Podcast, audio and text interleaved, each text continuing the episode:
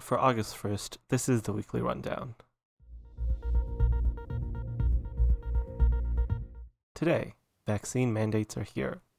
Black Widow sues Disney, Baby Tiger King, Maine's new recycling law, and the book Amusing Ourselves to Death. But first, we've always felt that it's creepy when Facebook reminds us when we've been friends with someone for 10 years. We don't really mind that they know that fact, just that they've reminded us of how old we are. We hope us reminding you that the weekly rundown is now 25 issues in doesn't make you feel old.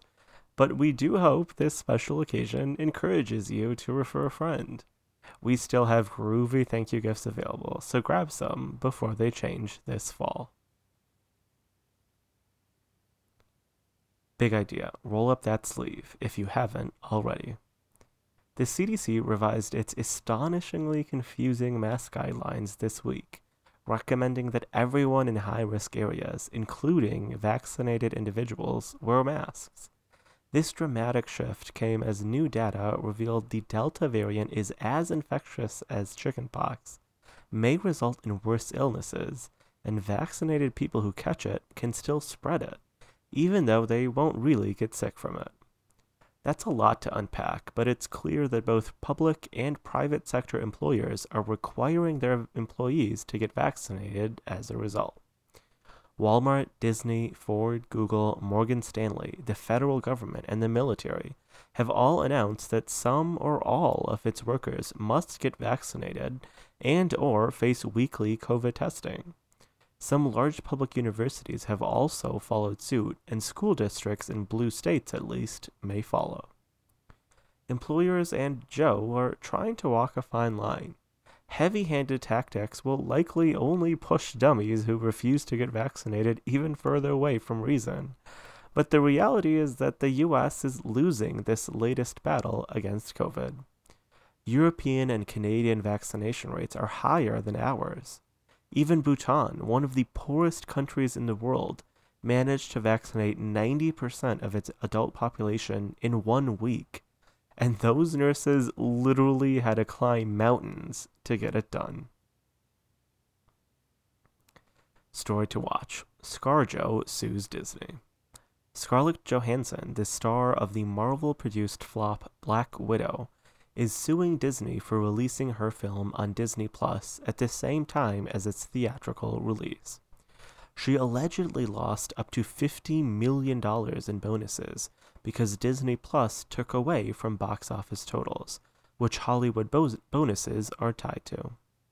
It's hard to have sympathy for either party here. Johansson already made $20 million off the movie, and Disney stock is trading near all time highs. It's more than likely this dispute will end in private arbitration or a negotiated settlement. But for the time being, it's fun imagining why a super spy needs lawyers to fight her battles. However, this lawsuit is likely a bellwether for the larger entertainment industry, including the likes of Netflix and Amazon. How should stars be compensated now that people don't buy movie tickets and companies don't pay for TV advertising? Warner Bros. solved this problem by spending a whopping $250 million on actor payoffs when it moved its 2021 movie lineup to HBO Max, and will likely continue to shower cash on talent starring in upcoming movies to be released directly onto that streaming platform. Disney clearly just doesn't want to spend that much on paying actors, though, to be fair, all they're doing is playing make believe. This week's image Baby Tiger King. In honor of Global Tiger Day on Thursday, we present a tiger cub cuddling with his mama. To view the image, subscribe to our newsletter at theweeklyrundown.us. This week's number Maine spends $17.5 million in recycling annually. Maine passed a groundbreaking law last week intended to recoup the about $17.5 million taxpayers spend funding recycling programs annually.